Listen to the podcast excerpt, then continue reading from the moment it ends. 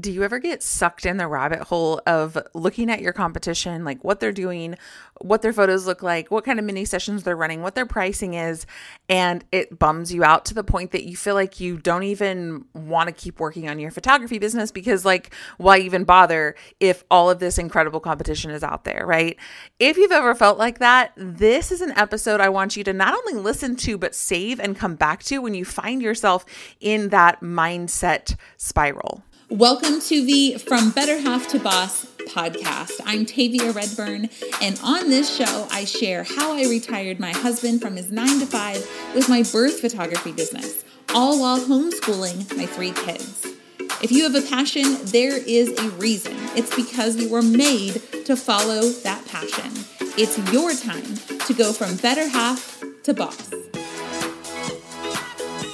Hey y'all, I'm Tavia and I help photographers learn how to specialize and get fully booked with ideal clients so they can go full time.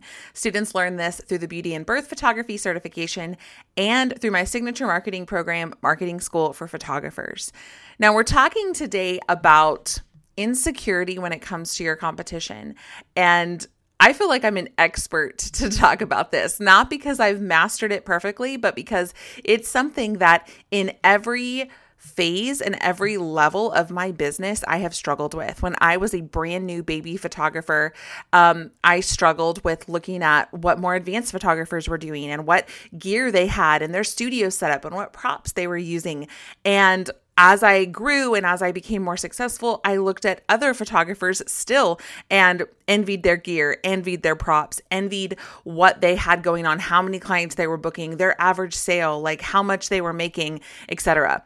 And I have a feeling that you might be right there with me. You might be somebody who Sometimes you feel really confident in what you're doing, and sometimes you feel like, why even bother? Because there's so many incredible, talented photographers out there, right? And this is so, so common. And in fact, it's one of the biggest things that hold us back in our photography businesses. I have a free class um, where I teach photographers the seven step marketing system that I used to go full time with photography. And in that class, when I deliver it live, I have a little exercise that I work people through. It really just looks at our feelings about our competition and how it can take us from this place of feeling motivated and ex- excited and like inspired to take action on our business.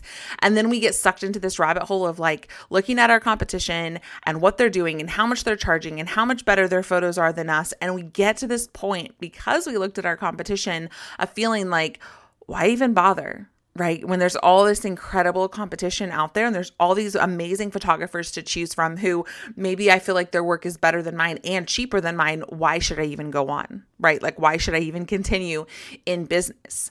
And that is so, so common. And I've been there myself.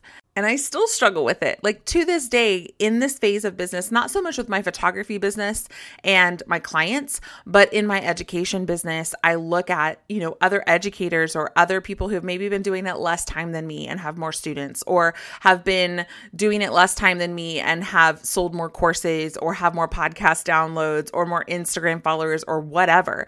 And so I am definitely not immune to this. And so I just want to have a super open conversation with you about about how to handle this, how to reset your mind so that you can stop fixating and focusing on what your competition is doing and instead focus on what you're doing. Because the truth of the matter is, I say this at the end of every single podcast episode, and I fully believe it to be true. And that is if you have a passion, it is there for a reason because not everyone loves the thing that you love. So if you're passionate about birth photography, if you're passionate about pet photography, if you're passionate about real estate photography, like not everyone loves every niche of photography. Not everyone wants to be a photographer, although if you're a photographer, sometimes it feels like everyone wants to be a photographer, right? But that's because we surround ourselves with people who we like and who are doing similar things to us and we follow people who are doing things that we want to do and so because of that we sometimes build this false reality around us to where it looks like everyone loves the thing that we love but the truth is not everyone loves that. I talk to a lot of photographers and not everyone wants to photograph birth In fact, a large majority of photographers do not want to photograph birth or babies at all. And so I'm just here to remind you that if you have a passion for photography, if you want to be a full time photographer, if you want to specialize in birth photography, if you want to specialize in pet photography, that passion is there for a reason, and not everyone wants to do that niche of photography. So, I want to give you a framework, a little process to work yourself through if you find yourself struggling with insecurity or struggling with looking at your competition and then feeling bad about yourself. Okay. So, the first thing I want you to do is learn to acknowledge what is going on in your brain. Stopping the negative thought before it continues. And this takes practice, you guys, because a lot of us have built these pathways in our brains to where we start to look at our competition and it sends us on this spiral. And the more that we do it, hear me on this, the easier it becomes to spiral, the easier it becomes to continue to do that. I am actually currently reading a book called Switch on Your Brain, and it is a like biblical perspective of kind of the mindset woo stuff of like believing your thoughts and manifesting and mindset and that kind of a thing. And it's the scientist who's teaching you about the brain and how what we know scientifically about the brain is actually true and backed up by the Bible as well. So it's a really cool book. If you're a believer, definitely check it out. It's called Switch On Your Brain. Um, but one of the things that I've learned in that book is that we create these neural pathways in our brain when we do the same thing over and over. It's kind of like whenever you are are driving to your kid's school, for example. You could probably drive to your kid's school with your eyes closed. Sometimes you arrive at your kid's school and you're like, I don't even remember driving here, right? Because I was like zoning out. But think about the first time you drove to your kid's school, how challenging it was. You're like, wait, where is it? Where do I turn? Is it left up here? I'm going to type it in my GPS. You're super paying close attention, right? But the more you do it, the more automatic it becomes in your brain and the easier it is to just sort of turn off and be, be on autopilot to get there. And that's not just true with driving, it's so true in so many things that happen in our lives. And looking at our competition and scrolling their page and like letting our brain go down, why am I even doing this? Like, this is such a struggle. This is always going to be hard. The more we let ourselves think those thoughts, the easier it becomes for that to just be our default. And that's just always where our brain goes. So, the first thing I want you to do is I want you to stop and acknowledge that this is going on in your brain. If you find yourself thinking, there's so many good photographers out there, there are so many photographers out there better than me, cheaper than me, I'm not actually that good, that's a sign er, to put the brakes on and remember, okay, I'm going to acknowledge this is happening in my brain and I'm going to stop thinking this thought. What do you do after you stop thinking that thought? Well, I want you to replace that negative thought with what's actually true about you. Now, you have heard about positive affirmations and repeating affirmations to yourself and all of that stuff. And that's all good and great. But where it goes wrong is when you're repeating something to yourself that you don't actually believe. Like, let's say you see a photographer that you admire and they're local to you, and you're scrolling their page and you're thinking, they're so much better than me. Their prices are so much cheaper. How am I going to do this? Like, they're a much better photographer than me. Instead of then spiraling, right? We've stopped yourself and you're like, okay, I'm the best photographer in the world. That's like what you choose to replace it with. And maybe you are, but if you don't believe that you're the best photographer in the world, your brain is smart. Your brain knows that you don't actually believe that. And it's not going to be as powerful as if you replace that thought with something that you actually believe to be true. So, what could you replace instead? Could you say, My clients love working with me? Like, for most of you, I can almost guarantee that's true. Your clients love working with you. And that's something you can repeat to yourself that's actually true. Maybe you could say, I am doing the right things to grow or I'm learning more every day, or there are things about me that make me special. There are things about my business that make me special. There are things that I do really, really well. And so when you start to have those negative thoughts, replacing them with what is actually true about you, because I want you to think what's going to happen if you keep letting your thoughts spiral, if you keep letting yourself think these things about your competition, if you keep letting your brain wander that direction, those neural pathways are going to get dug deeper and deeper and deeper. And it's going to become such a habitual thing that it seems normal and factual to you. And that is where it can be harder, not impossible, harder to break those habits. The longer you continue to think them, the longer, the deeper those neural pathways get, the more you're going to default to that kind of thinking. And it becomes almost factual in your brain. It's not even like a question. It's like, no, they're just better than me and they're going to be more successful than me. Like it becomes something that feels true to you, but it's not actually true because you've been telling yourself that for so long. So, what's going to happen? If you keep letting your thoughts spiral like this, it is not going to end well for you, friend, or me. And this was something that I had to realize myself is to acknowledge what's going on in my brain, stop it, and replace it with what's actually true. So that's the first thing I want you to do when you start spinning and worrying about your competition and your business.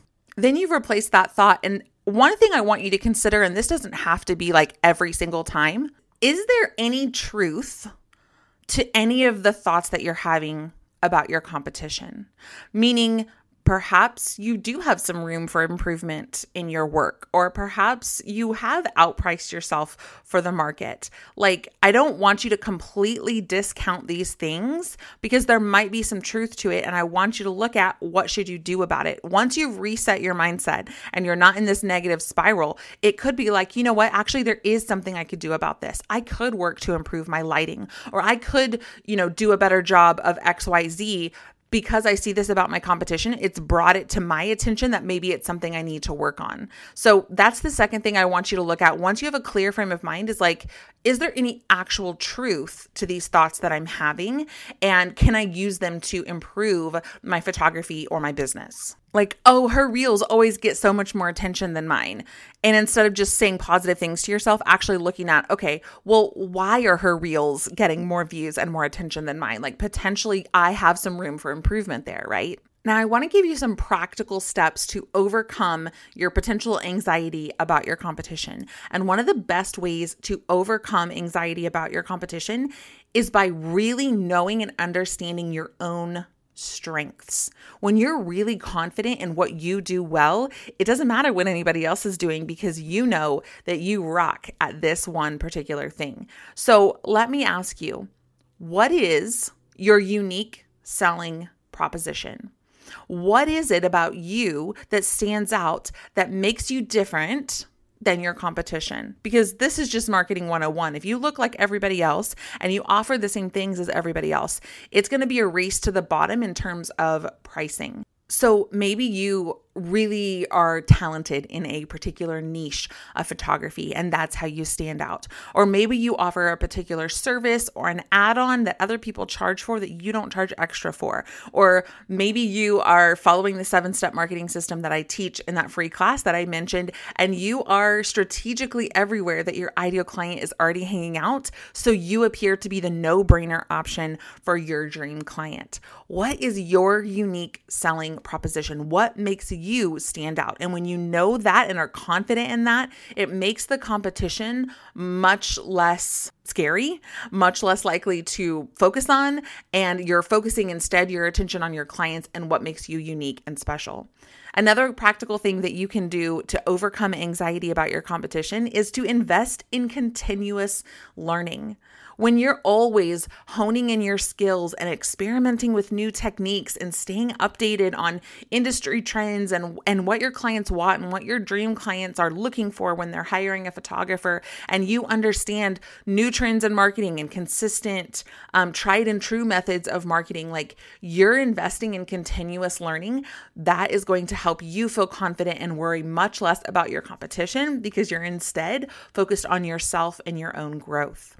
And the third way to overcome anxiety around your competition is to build a support network. I cannot tell you how often I lean and used to lean on my photography biz besties and still do lean on these people who are in my close network that I can text or DM or send a Voxer message to whenever I am having a bad day or whenever I'm struggling with something. Now, we all know those big Facebook groups where people will sometimes kind of air their dirty laundry and talk about client issues. And that's definitely not what I'm talking about. I'm talking about small, intimate groups of people that you know and trust that you can lean on and text and DM and say, hey, like, what do you think about this? Or, you know, is this idea coming from scarcity? Or is this a good idea? Or should I lean into this? Or should I forget this? Having that support system is invaluable when it comes to competition. Like, you could literally even say to them, I'm feeling this certain way about this photographer. Like, is there something that I could do to improve?